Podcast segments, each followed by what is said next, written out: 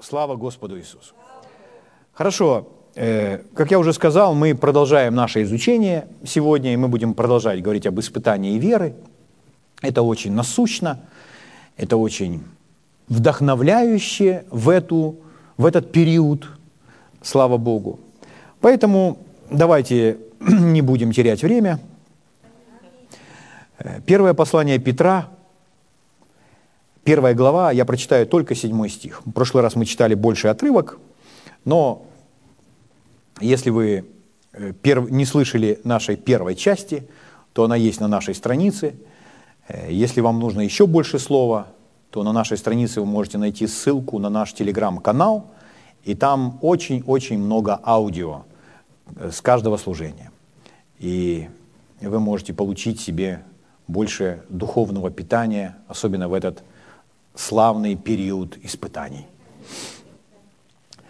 Итак, 1 Петра, 1 глава, 7 стих читаю его.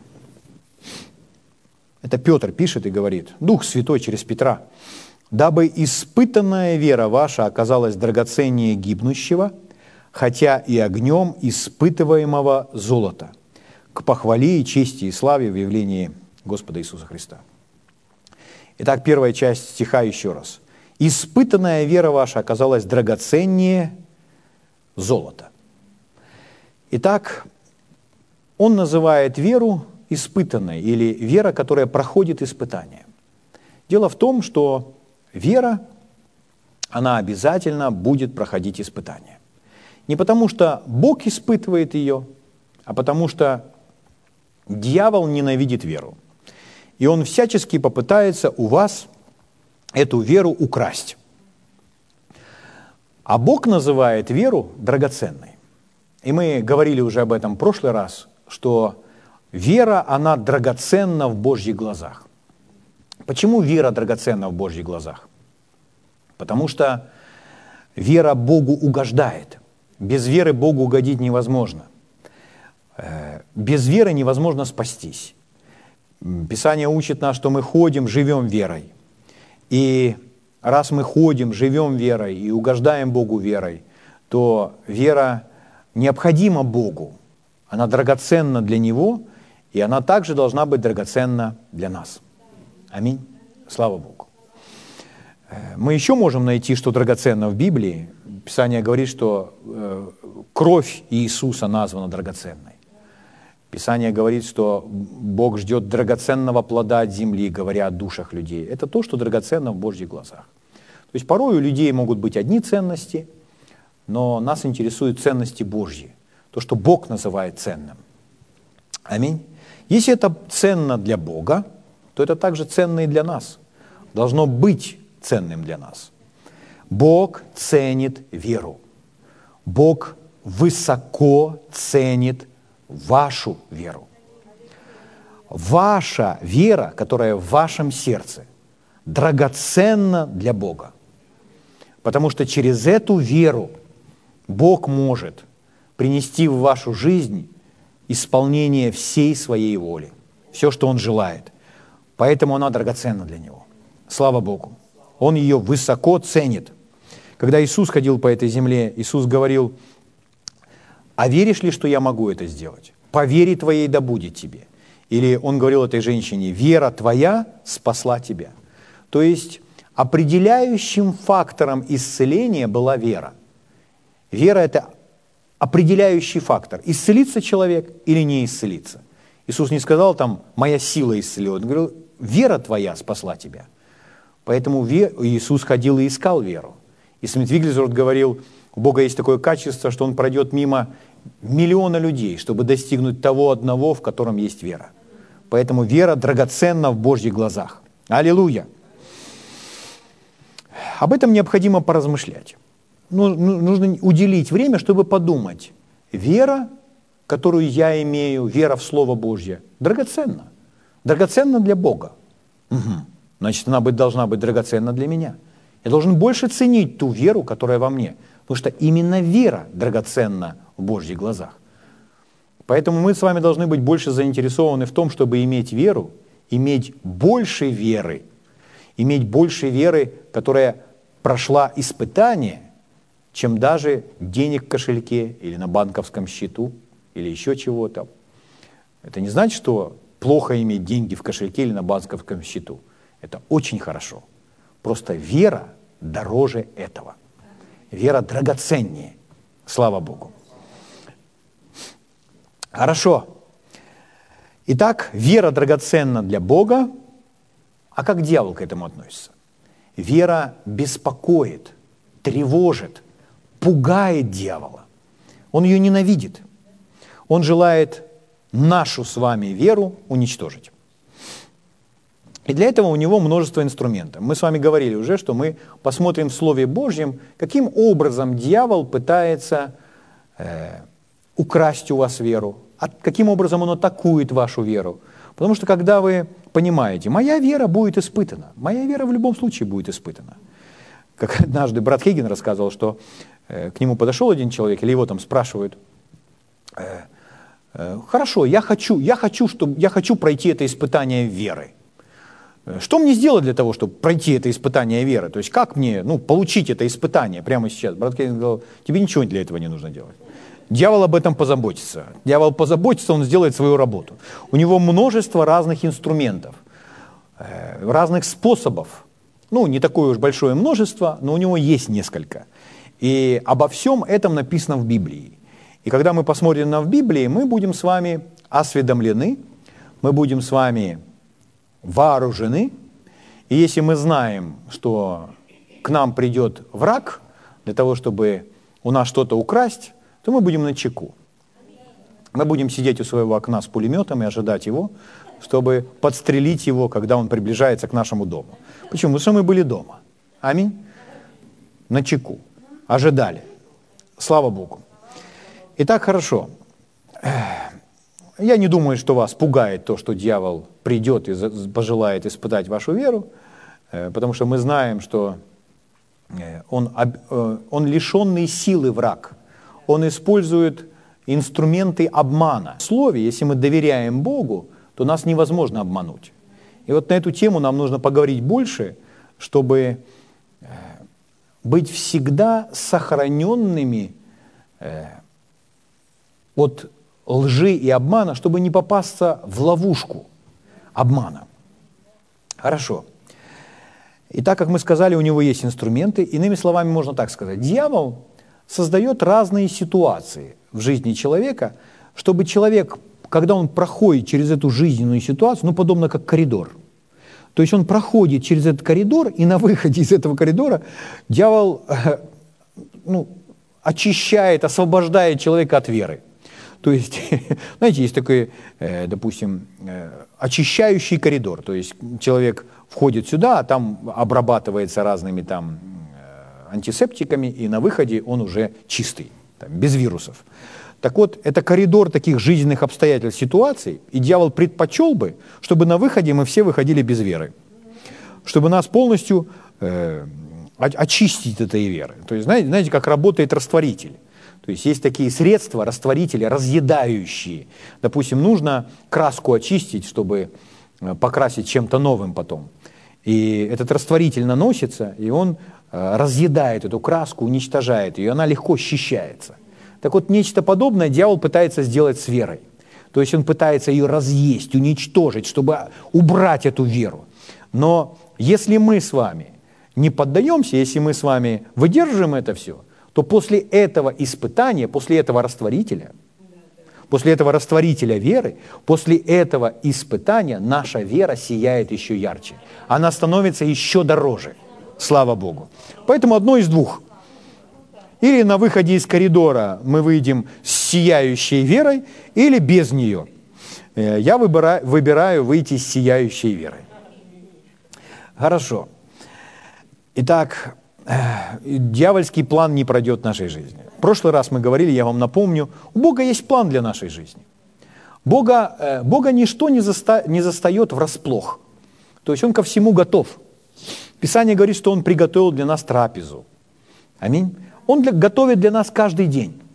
Он готовит для нас не только день, Он готовит для нас всю жизнь. Он готовит для нас встречи, Он готовит для нас ресурсы. У Бога есть план для нашей жизни. И мы знаем, что этот план хороший. Его намерение во благо, не на зло, чтобы мы обрели от Бога эту будущность. Но также дьявол имеет план для нашей жизни. И дьявол строит свои... Дьявол не такой дальновидный, чтобы сильно далеко это строить, вот. Но дьявол строит какие-то коварные планы, он у себя в гараже там рисует план, как ограбить этот банк, и создает эту всю стратегию для того, чтобы украсть у нас нашу веру. Потому что вера его пугает, вера его беспокоит, вера его тревожит, вера ему спать не дает, вера ему покоя не дает, потому что вера для него угроза. Поэтому он охотится за верой. Угу. Аллилуйя. Ну, раз мы об этом знаем, то мы спокойны, и мы начеку. Угу. И поймите следующее. Говоря о вере, дьявол не просто атакует веру, как саму такую целиком. Что такое вера? Вера – это уверенность в том, что сказал Бог. Аминь. И человек может верить в одну, в другую, в третью, в различные истины. И поэтому дьявол не приходит и не атакует человека, например, что Бога нет, то есть навязывая ему какие-то атеистические идеи верующему человеку. А он, например, атакует его в той сфере, что нет-нет, ты не получишь исцеления. То есть человек может оставаться в вере, что Бог есть, даже оставаться в вере, что Бог добрый. Но сегодня он уже не исцеляет, потому что дьявол у него украл эту веру. То есть дьявол атакует конкретное слово, которое мы получили от Бога. И мы в прошлый раз читали, сейчас еще раз напомню, у нас есть прекраснейшая иллюстрация того, как это происходит. Это записано в Евангелии от Матфея. Евангелие от Матфея, 13 глава. 20-21 стих. Это притча о сеятеле. И Иисус говорит о том, что сеятель сеет семя, которое есть Слово Божье. И почва – это мы с вами, это наши сердца. И Он рассказывает о разной почве, которая существует. И вот один из видов почвы – это посеяно на каменистые места. Это наглядная иллюстрация, наглядная картина того, как вера подвергается испытанию, подвергается атаке врага. Здесь как раз об этом написано. Матфея 13 глава, 20-21 стих. «Посеянное на каменистых местах означает того, кто слышит слово». То есть это человек, который слышит слово. И тотчас, моментально, его сердце открыто, он с радостью принимает его. То есть человек слышит Божье слово, и это слово его радует. Это слово приносит свет. Это слово его утешает, питает. Он становится счастливым. Он начинает верить во что-то великое. Он получает свободу. Но, написано дальше, но не имеет в себе корня и не постоянен. Когда настанет скорбь, слово «скорбь» можно заменить «трудности» или «испытание». Когда настанет испытание, трудности или гонение за слово, то есть все направлено на слово, которое он получил. То есть если человек не сохранил, не хранит это слово в своем сердце, больше всего хранимого храни сердце твое. Почему? Потому что там Слово Божье, там вера, там драгоценная вера, драгоценное нетленное семя Слова Божьего. Аминь. И если он не хранит это слово, и приходит враг, и похищает у него слово, это из-за слова все происходит, написано, тотчас соблазняется, или что делает? Оставляет свою веру, оставляет свою уверенность. Проигрывает. Это очень яркое описание того, как происходят эти испытания. Угу. То есть в результате мы понимаем, что сегодня человек слышит Божье Слово, и он радуется и восклицает. А на следующее утро мы встречаем его в печали. И он уже не имеет той уверенности, которую он имел вчера. Его обокрали. Но Он не скажет вам, что его обокрали, потому что он даже не осознает этого. Потому что враг, дьявол, он лукавый, коварный, он обманщик. Он это делает таким образом, чтобы оставаться незаметным, что человек даже не знает, что у него украли Слово Божье, а он, может, даже думает: о, слава Богу, меня вразумили, потому что он встретил кого-то другого, или услышал какие-то другие мысли возникли в его голове. Давайте с этим разберемся больше. Когда мы получаем Божье Слово, любое Божье Слово, связанное с нашим прощением, с исцелением, с любой победой в нашей жизни, связанное с, которое говорит о благословении, Слово от Бога, которое мы с вами получаем, не всегда мы все будем понимать своей головой, как это работает, или конкретно о чем это слово говорит. Мы не всегда будем понимать это логически, или умом, или умственно, интеллектуально. То есть мы в большей степени этому доверяем, потому что вера, она в сердце, она не в голове. И мы Слово Божье принимаем сердцем, а не головой. Я к тому, что у нас может быть с вами очень много вопросов в голове возникать. Например, человек верит в исцеление, и он сражается за свое здоровье, а в этот момент в голове возникает множество вопросов. Например, как это будет, или как же это, у тебя же уже там то разрушилось, а то не работает, как это случится. То есть борьба происходит в мыслях. И на многие вопросы ответов может не быть. В общем-то, и не надо. Потому что мы доверяем, мы верим Божьему Слову. Аминь? Слава Богу. Мы должны занять такую позицию. Слово Божье, которое сказал Бог, является истиной. И даже если я чего-то не понимаю, я все равно стою, основываясь на этом слове. Я держусь за это слово. Аминь? И тогда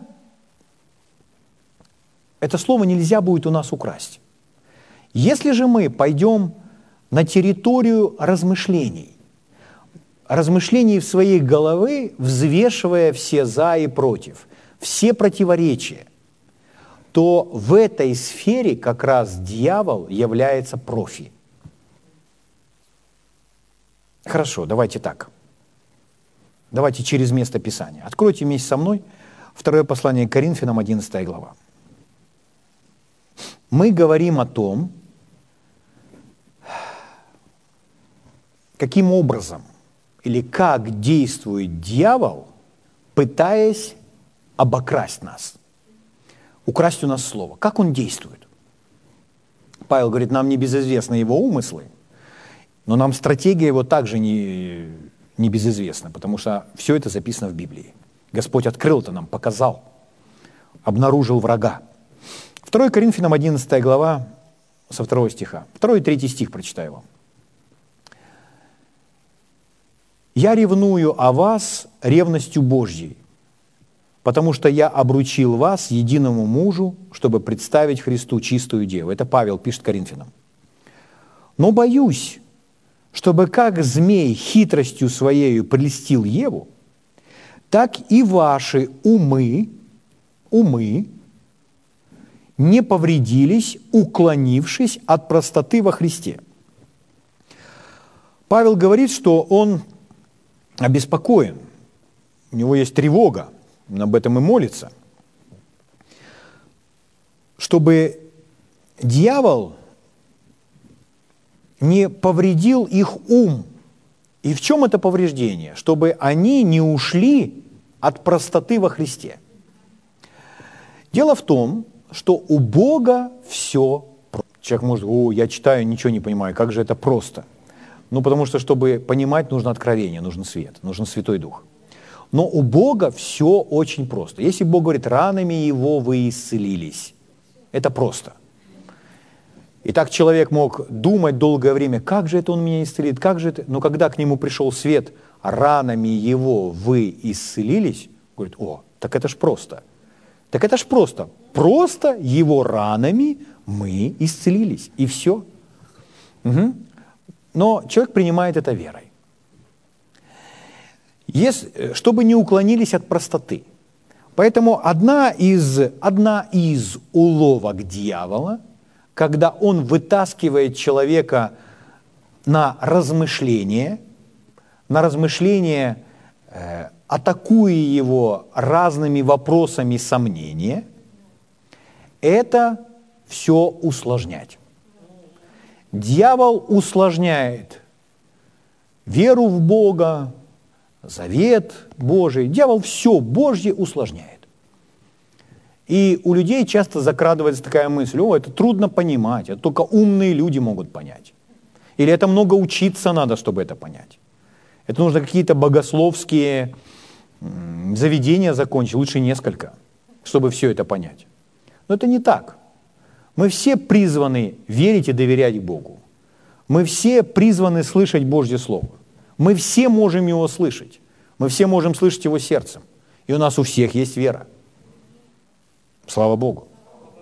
Поэтому то, что делает Бог, то, что говорит Бог, у него это всегда просто. Бог все упрощает. Я слышал одного проповедника, и этот проповедник, он уже в возрасте, он говорит: чем больше я проповедую Божье Слово, и чем больше я следую за Святым Духом, тем больше я наблюдаю, насколько просто я начинаю проповедовать и учить. Чем старше я становлюсь, тем проще я делюсь Божьим Словом. Почему это так? Потому что Бог все упрощает. У Бога все просто. У него нет ничего сложного. Для человека. Конечно, мы не знаем всего. И эта вселенная, она необъятна. И сказать, что да, это все легко, это все просто, не в этом смысле. Просто когда Бог с нами говорит, и Он дает нам свое слово, то мы понимаем, как же все просто. Аминь. То есть, если мы слушаем что-то и говорим: ой, как сложно, ой, как сложно, ой, как сложно. Да, это сложно, давай, грызи науку. Это не от Бога. На этот счет я тоже вам могу кое-что сказать. Если вы, не будем брать кого-то, если вы или я, если я объясняю кому-то, и мое объяснение слишком сложное, это говорит о том, что у меня недостаточно понимания, у меня недостаточно света в этой сфере. Потому что если у меня достаточно света и понимания в этой сфере, то я сделаю это максимально простым. Угу.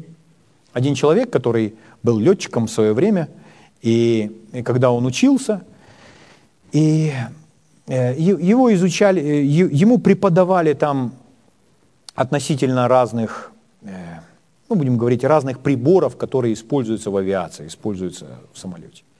И когда ему объясняли, как это работает, многие преподаватели, он слушал это, и они объясняли часами, и было сложно понять это. Было сложно понять, как это работает. И потом ему выпала привилегия такая, он встретился с человеком, который непосредственно создавал этот узел. И когда этот человек начал говорить ему, как это работает, то он в течение короткого времени понял, насколько же все просто. Он объяснял ему то же самое, но он понял, насколько просто. Почему? Потому что он это создал. Он это создал, у него много света, у него есть глубокое понимание того, как это все работает. Поэтому, когда это исходит от Бога, когда вы получаете свет, когда вы получаете понимание от Бога, это будет просто. Слава Богу. Меня это радует.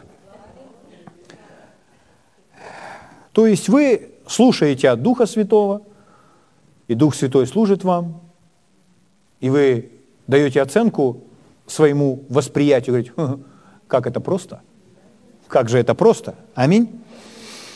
Хорошо, отсюда один из способов, который использует дьявол, как я уже сказал, для того, чтобы лишить вас веры, это усложнять, это просто все усложнять, потому что он хитрый, он лукавый и он коварный. Если он усложнит, то он запутает. Блин, мы знаем эту, будет тебе все, что не скажешь. Все, что скажешь, будешь иметь. Мы знаем о власти и силе, и значении слов. И тут сразу же придет дьявол. Скажет, да, но это не так все просто. И начнутся разные «но». Угу.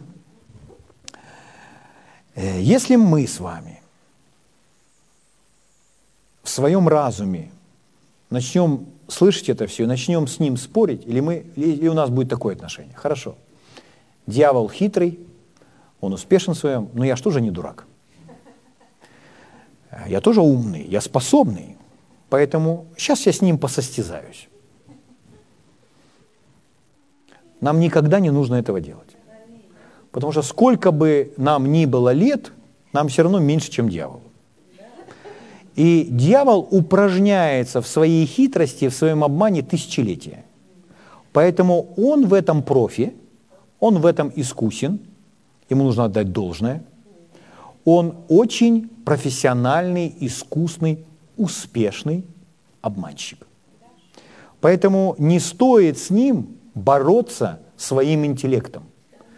Не стоит с ним бороться своим количеством знания, состязаясь с ним. Как говорил брат Хейген, если дьявол вытащит вас на арену размышлений, то он вас отхлещет. Если вы удержите его на арене веры, вы победили. Аминь. Поэтому мы удерживаем его на том, во что мы с вами верим, даже без особого понимания деталей. Мы можем быть лишены понимания деталей, но мы просто верим в это. Аминь. Слава Богу. Хорошо. Итак, куда мы с вами пойдем, чтобы разобраться? Ну, давайте с самого начала и начнем. Павел нам сказал, что змей хитростью прельстил Еву. Пойдемте к первой женщине, пойдемте в книгу «Бытия». Но, как я уже с вами сказал, что мы не сражаемся с врагом, своим интеллектом, и вопрос не стоит о том, что нам нужно все понять. Наоборот, как мы с вами уже сказали, если кто-то нам о чем-то говорит, делится с нами каким-то новым откровением, а у нас аж начинает голова болеть от того, что начинает трещать все ваши извилины, то вы можете сказать, что это сложно. А он скажет, да, это сложно. Но сложным делает дьявол, у Бога все просто. Угу. Как мы прочитали у Павла, чтобы вам не уйти от простоты Христовой. Угу. Писание говорит, надейся на Господа всем сердцем и не полагайся на что? Не полагайся на разум.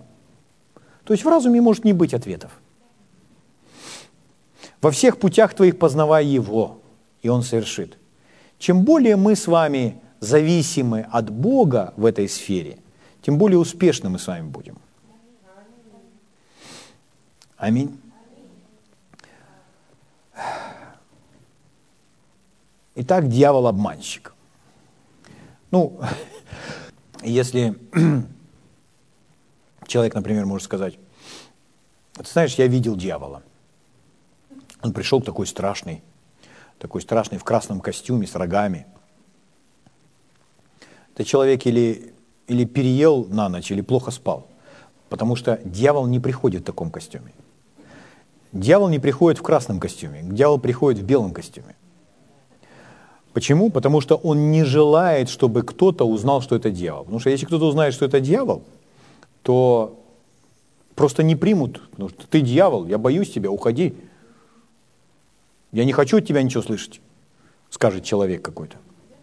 Но если человек, который знает свои права, который ничего не боится, и к нему придет дьявол такой в красном костюме, такой, убирайся прочь, дьявол, во имя Иисуса. Поэтому дьявол приходит в белом костюме. Писание говорит, что он приходит как ангел света. В этой же главе, 2 Коринфянам, в той же главе, там в 14 стихе ниже написано, что он приходит как ангел света. То есть, когда он придет, то он не скажет, я дьявол, я бывший Люцифер. Он скажет, я Гавриил. Кто-кто? Гавриил, тот, который к Марии приходил. или скажет: я Михаил, тот, который там помогал Даниилу. Ты Михаил? Я Михаил. Чем докажешь? Я был там с Даниилом. Ты что, не читал? Я Михаил. И он в этом искусен, он обманщик. Профессиональный обманщик. Знаете, если вы пытаетесь обмануть, ну, каждый человек в своей жизни когда-либо обманывал. Вы притихли. Вот. Каждый человек когда-либо в своей жизни обманывал. Если вы пытаетесь обмануть, и при этом вы говорите эту неправду, а сами так нервничаете, что у вас ладошки потеют, вы покраснели, у вас тут пот побежал. И вы так нервничаете. А на вас смотрит тот, кто, ну, может быть, это следователь, и на вас смотрит и говорит: не умеешь ты врать. То есть это говорит о том, что человек плохой обманщик. Так вот, дьявол не плохой обманщик. Он так лжет, он так обманывает, что вы смотрите и говорите: ну, точно правду говорит. Потому что он профи в этом. Даже незаметно, что он лжет. Я Михаил. В то время как не Михаил вовсе. Хорошо. Но, как Павел нам пишет, да, даже если ангел с неба придет, но будет говорить что-то другое, то вы отвергаете, да будет анафема. То есть не принимайте это, даже если мы или ангел с неба. То есть, если к вам, друзья мои, если к вам пришел ангел в белом костюме, это не значит, что он от Бога. Угу. Но он же был в белом костюме, а это не важно. Нужно то, что он сказал, сопоставить, сверить или судить с записанным Божьим Словом. То есть, если это противоречит Божьему Слову, что я знаю из Библии, то даже если он будет не только в белом костюме, а в костюме с блестками, это не ангел от Бога, это сатана. Писание говорит, что если мы пророчествуем друг другу, то мы все равно должны то, что выходит из наших уст, а мы с вами святые люди, то, что выходит из наших уст, мы должны все равно судить Божьим Словом. Мы должны проверять это все. Поэтому у нас есть стандарт, чтобы узнать, что это за ангел. Аминь? Хорошо. Слава Богу. Ну, прежде чем мы сейчас пойдем еще в Бытие, я еще упомяну это. Один из способов, как дьявол пытается обокрасть человека в вере, это втянуть человека в какие-либо аморальные поступки. То есть, подогревая желание плоти, подталкивая его вести аморальную жизнь. Если человек начинает поступать по плоти, то он уже не поступает по духу. Он не противостоит врагу, не противостоит своим плотским желаниям, теряя свою веру. Таким образом, дьявол уводит человека от слова. Это один из способов. Но почему порой человек делает так? В чем в данном случае он теряет свою веру? Как дьявол искушает в плотских желаниях? Он говорит: ну, бери от жизни все.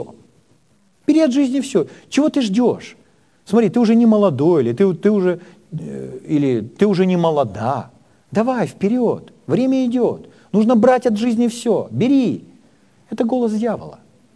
И человек просто, имея какие-то желания, которые поначалу кажутся, ну, вроде бы нормальными, но человек вступает во что-то, просто торопясь, не ожидая от Бога исполнения лучшего в своей жизни, которое Бог приносит. Поэтому человек нетерпелив в данном случае. Но вера, она будет ожидать от Бога лучшее. Аминь. И не пойдет на поводу плотских желаний, на поводу нетерпения. Аминь. Слава Богу. Хорошо, итак, как вера подвергается испытанию? Книга Бытия, 3 глава. Книга Бытия, 3 глава. Ну, с 1 стиха и начнем. Здесь написано: «Змей был хитрее всех зверей полевых». Ну, давайте прежде в очередной раз заметим, хитрее. Ну, змей, то есть дьявол начинает использовать или проявляться через змея. И качество одно такое — хитрее. Что значит хитрее? То есть хитрый. Мы никогда об этом не должны забывать. Дьявол хитрый. Он коварный. И если говорить о хитрости и коварстве, то это мудрость. Только земная, душевная, бесовская, как говорит Иаков. Но это мудрость. То есть потому что в коварстве нужно проявлять определенное умение, навыки, сообразительность. То есть если человек сообразителен в злых делах, то это земная, душевная, бесовская мудрость. Откуда это исходит? От дьявола. Потому что он такой. Поэтому если человек знает, как сделать зло, и он в этом сообразителен, у него есть план, он коварен, то это злой дух вдохновил его. Вот мы сегодня живем в интересный период. Призываю вас поразмышлять над этим. Вот мы живем в период. Если бы сегодня вдруг правительство сказало: так, мы запрещаем всем церквям собираться. Все, не собирайтесь больше. То люди бы встали и сказали: это наша свобода. Как это мы не будем собираться? Более того, не обнимайтесь, не здоровайтесь. Я уже не говорю про поцелуи. А Писание говорит: приветствуйте друг друга святым лобзанием. И правительство говорит: не целуйтесь, не обнимайтесь. Рукопожатия в этой стране запрещены. Если бы такое кто-то объявил, то мы бы сказали: вы что вообще? Что это за глупости такие? Это свободная страна, мы будем это делать. Но сегодня мы живем в такой период, когда эти вещи запрещены. Сегодня между нашими домами, никого не поймают, поэтому я спокоен, люди тайком продают и творог, и сметану, а милиция их ловит. Милиция им запрещает это делать. Что это, преступление такое? Да нет. Но почему вдруг все обернулось в таком свете? Почему все опустилось до такого извращенного уровня? Если говорить на вот эти плоды, на эти поступки, и это не только в нашей стране, это в других свободных странах, где даже президенты исповедуют Иисуса Христа своим Господом. Но церкви не собираются. Люди держатся друг друга на расстоянии. Что случилось? Что это такое? Чтобы обнаружить природу этого, это очень просто. Иисус говорил так: «Я пришел, чтобы дать жизнь, и жизнь с избытком». А вор приходит, чтобы украсть, убить и погубить. Все ясно, все очень просто. Это зло. Но как сделал дьявол? Дьявол сделал все очень коварно. Так что самое интересное, это не в одной стране, а это по всему миру. Это не какой-нибудь там князь персидский. Это антихрист вдохновляет. Поэтому можно сказать: а президент управляет страной? Да нет, президент сам стал заложником. Потому что за всем этим кто-то стоит. Он коварный, он лукавый. Ему нужно противостоять. Против него нужно стоять. Потому что он делает все хитростью. Он делает все обманом. Он сообразителен. Он сделал так, все так обернул, все так подставил, что никто ничего не может сказать. Все принимают как должное свои ограничения. Это хитро.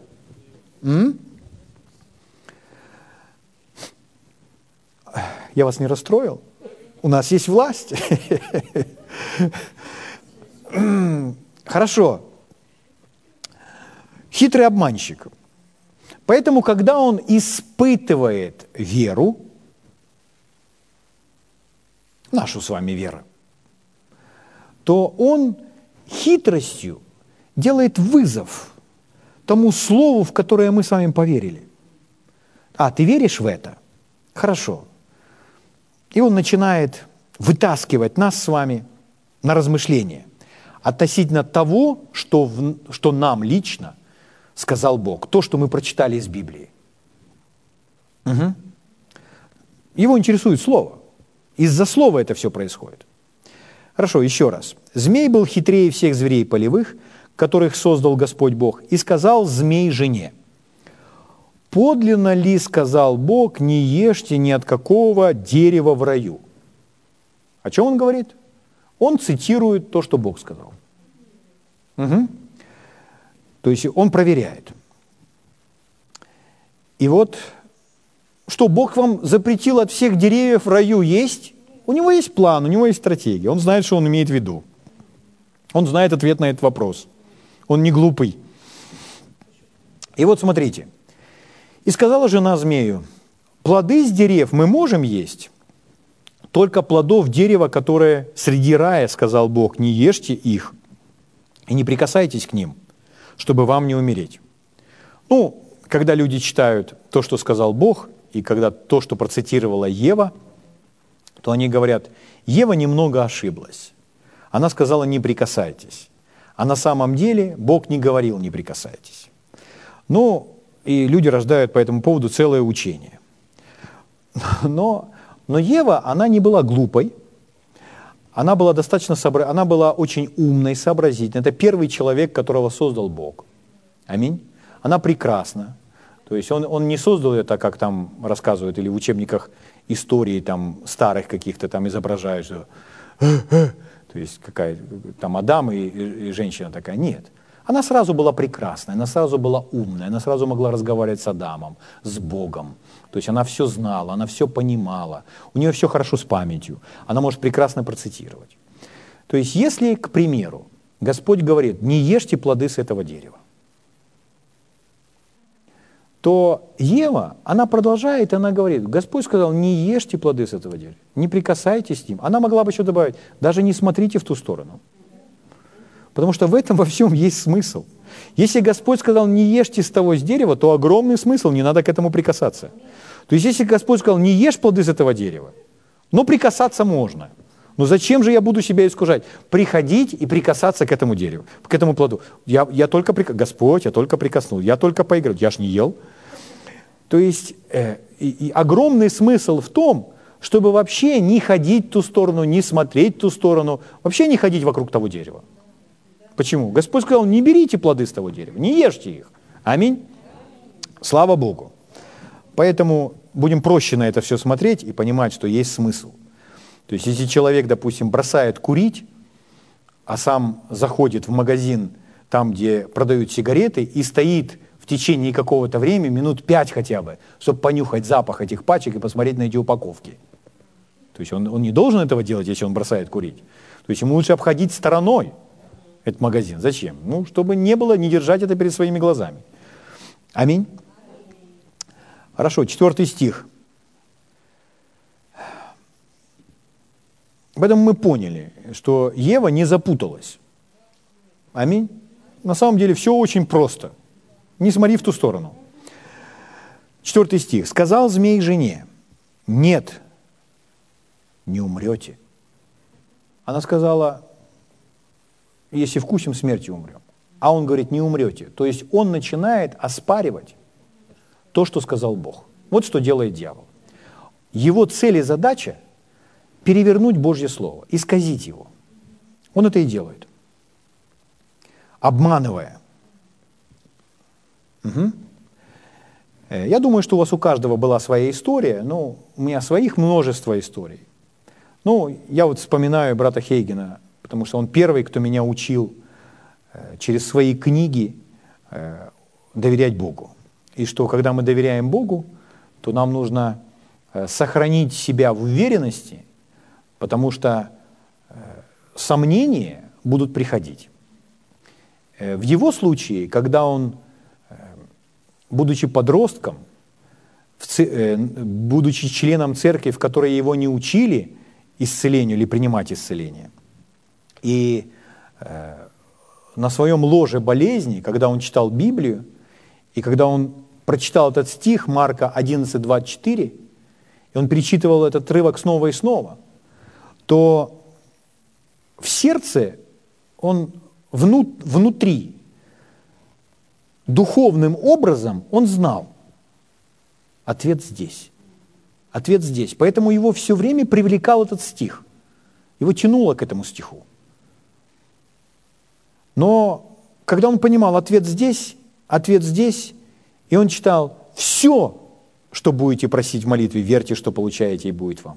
Все, все, все, все, все. Так просто он ухватил за это слово. И сразу же то, что ему начал навязывать дьявол.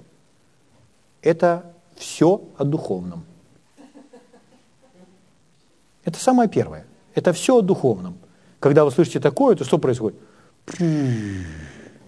Сдулся сразу. Это атака врага. Это дьявол. Моментально, тут как тут. Это о духовном. Он специалист в этом. Ты же не думаешь, что это связано с какими-то материальными... Ты же не материалист. Угу. Или когда начинается вопрос исцеления. Исцеление – это обетование, это только для иудеев, это для евреев. Это ж не для всех, это для евреев. Ты что, не видишь? Ветхий Завет. Читает человек Ветхий Завет и обетование в Ветхом Завете. Это Ветхий Завет, это для евреев. Дьявол становится, превращается в очень такого глубокого теолога сразу. Угу. Но это у человека борьба в голове. А это делает враг, дух. Это только о духовном. Это для иудеев, это для евреев. Времена чудес прошли. Времена чудес прошли. Или,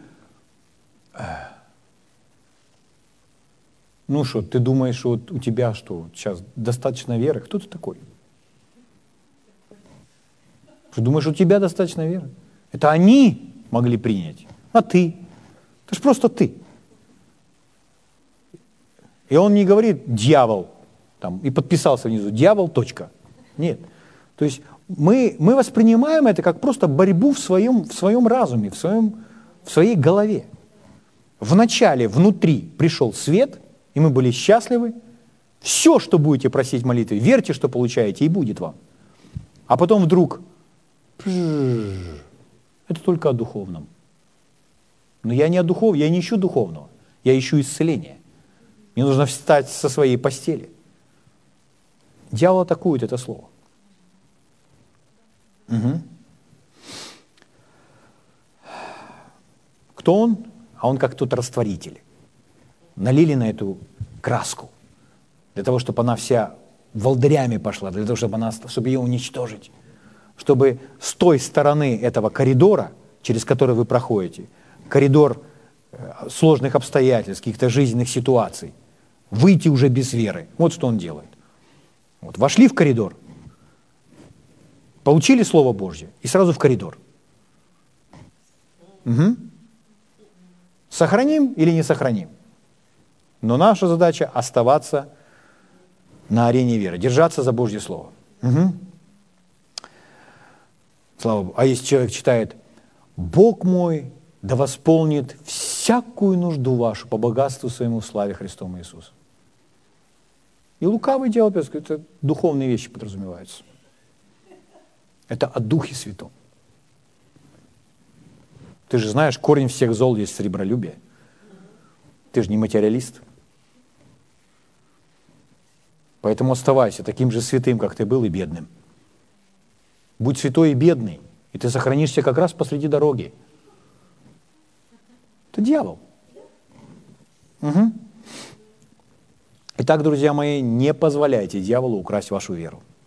Потому что вера драгоценна для Бога, драгоценна для нас. Угу. Что делает дьявол?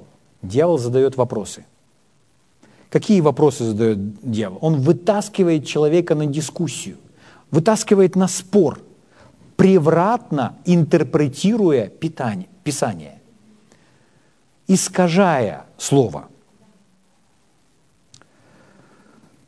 То есть мы должны знать, как только наше сердце с радостью получает Слово, как только приходит свет, мы должны знать, мы уже даже можем выглянуть, кто стоит у дверей. Он уже пришел. Зачем? Со своими вопросами. Вопросами, чтобы испытать, ты действительно в это веришь? Сейчас тебя прощупаю. Потому что мне нужно как можно скорее тебя от этого очистить. Избавить тебя нужно от этого. Угу. И как мы поняли, что он искусный лжец. Угу. И как быть вообще сохраненным от этой лжи? Так как эта битва, она больше в голове и в разуме, а когда мы принимаем Слово Божье, мы получаем и принимаем его сердцем, то есть своим духом, чем более чувствительны мы в духе к Богу, тем сложнее нас обмануть. Нас не может обмануть ни дьявол, никакой человек, ни средства массовой информации. Никто не может нас обмануть. Почему?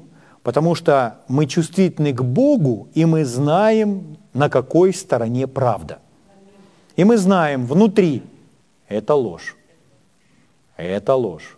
У меня пока нет аргументов опровержения, но я внутри знаю, что это ложь. Чем более вы чувствительны к Богу, тем сложнее вас обмануть. Слава Богу. Угу. Поэтому даже если тот, кто обманывает вас, даже не потеет, даже не покраснел, сказал, даже не покраснел. А вы знаете, лжет, лжет. 5 стих, Бытие, 3 глава, 5 стих. «Знает Бог, что в день, в который вы вкусите их, откроются глаза ваши, и вы будете как боги, знающие добро и зло». То есть, на чем он играет? Ну, это ложь. Он играет на том, что не будете так сильно нуждаться в Боге, предлагая определенную независимость. Потому что люди порой по плоти, они все хотят какой-то определенной независимости. Но нам нужна зависимость божественных связей. Это нас обогащает и делает нас сильнее. Это приносит нам правильное единство, божественное единство. Поэтому мы зависимы от Бога, мы зависимы от других членов тела Христова, потому что мы все с вами вместе единый организм. Мы одно царство, одно тело, один храм. Аминь. Поэтому порой это независимость, которую навязывает дьявол, что человек будет сам принимать решения, сам ходить. Это обман. Но он делает на это ударение, что будете не так сильно будете нуждаться в Боге. Будете сами уже как Бог, не так сильно будете нуждаться в Боге. Тебе уже не так нужна эта церковь. Ты уже так многому научился, ты уже так вырос, тебе эта церковь уже не нужна. Они по-прежнему еще в основах, у тебя больше. Ты уже слушаешь других проповедников, ты пошел на другой уровень.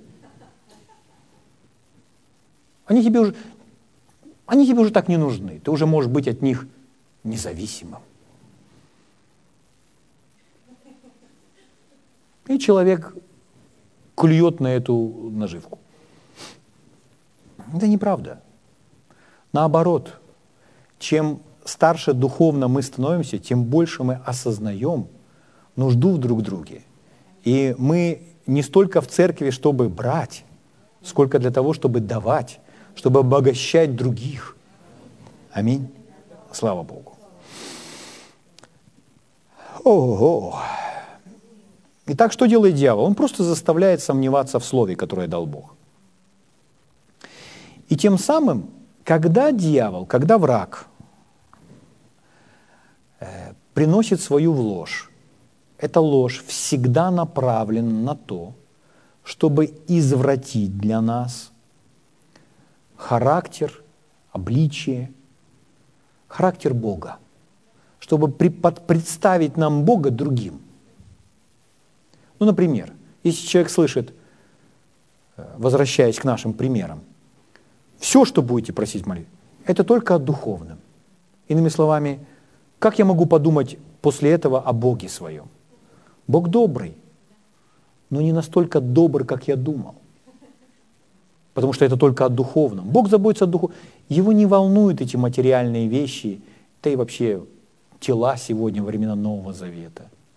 Все духовно теперь. Я думал, что Бог добрее, и это его интересует. Оказывается, он не такой добрый. если поверить в ложь врага.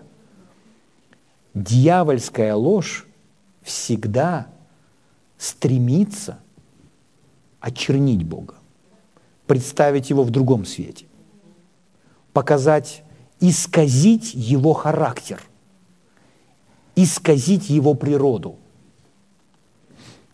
что Бог не настолько добр, как ты думал, не настолько благ, не настолько щедр, как ты думал, не настолько любит тебя, как ты думал, и так далее. Где только он может. Угу. Поэтому если вдруг мы ловим себя на том, что после этих слов я понимаю, что Бог не такой, как я думал, добрый. Это враг. Вы по духу можете сразу распознать. Это враг. Это приносит иную атмосферу. Потому что когда Бог общается с нами, мы всякий раз узнаем, так Он еще более любвеобилен, чем я думал до этого. Так Он еще добрее, чем я думал вчера. Вчера я думал, что Он добр, но сегодня утром я понял, Он еще добрее. Это от Бога. Слава Богу.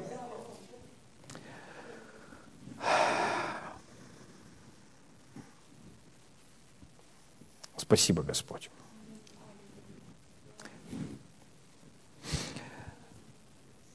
Заканчивая. У нас есть история в Библии об Иове. У нас будет время, мы в пятницу, говоря о смирении, поговорим об Иове. И почему Иов, во-первых, Иов был очень благословлен. Иов не делал ошибки всю свою жизнь, которую он сделал, когда мы читаем, что приключилось с ним там в первых главах, когда все неприятности пришли. То есть из-за того, что Иов был благословен, он был праведен пред Богом, он был богобоязненен, он Богу поклонялся, то есть Иов жил правильно. Но потом в его жизни что-то произошло, что дьявол имел доступ к нему.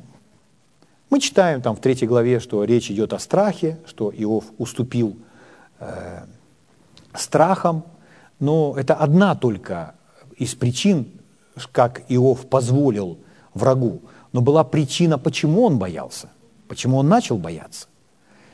И как Иов позволил врагу, дьяволу, себя обокрасть, потому что Иов лишился вообще всего. И он сидел и черепком скреб свое тело, гноящееся. И к нему пришли 3 друга и начали ему говорить: слушай, раз с тобой такое приключилось, то это проклятие, ты согрешил, покайся, и Бог тебя простит. То, что они говорили, у них не было аргументов, и они больше говорили из своей головы, поэтому потом Господь это все опроверг. И они тоже нуждались в молитве, чтобы Иов потом за них молился. Но что Иов говорит? А Иов им говорит: я ни в чем не согрешил, мне не в чем каяться. Когда мы читаем конец книги в 42 главе, то там написано, что Иов покаялся перед Богом. То есть раньше он просто не видел, в чем он неправ, в чем он упустил Бога.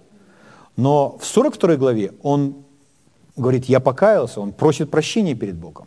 И немножко ниже Господь полностью все его имущество и все к нему возвращает. То есть тогда произошла эта перемена, он принял эту перемену в своей жизни. То есть если Иов все-таки покаялся, значит, было в чем? Почему человек кается? Что такое покаяние? Это когда человек понимает, что поступал неправильно.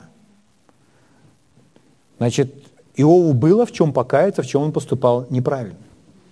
И вот эти 3 друга, они не смогли ему помочь. Но приходит 4-й молодой. И 4-й молодой начинает говорить. И он проливает определенный свет. Когда Иов говорил, то по его словам можно обнаружить, в каком он состоянии. Иов говорил: я ни в чем не согрешил тем 3. Я ни в чем не согрешил. И Иов говорит: я бы хотел, чтобы Бог пришел и поговорил со мной, и мне объяснил, почему это происходит в моей жизни. Почему это все случилось со мной? Я бы хотел от него услышать, потому что мне есть что сказать Богу. Иов находится в таком состоянии.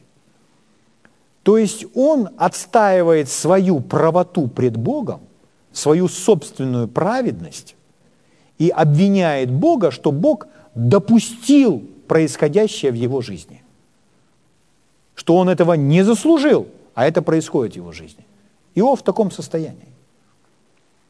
Когда человек попадает в трудности, в испытания, когда в его жизнь приходит давление, и человек в этом состоянии подхватывает такую атмосферу, что он задает вопросы: «Господь, ну почему же это все со мной? Ну почему это приключилось со мной?» Это уже давление врага. Потому что человек начинает сомневаться в благости Божьей. Почему ты позволил? Почему ты допустил? Бог добрый, Бог благой. Бог не допускает никакого зла в нашу жизнь. Бог позволяет происходить многому, но это не значит, что это Ему угождает или что это Его воля.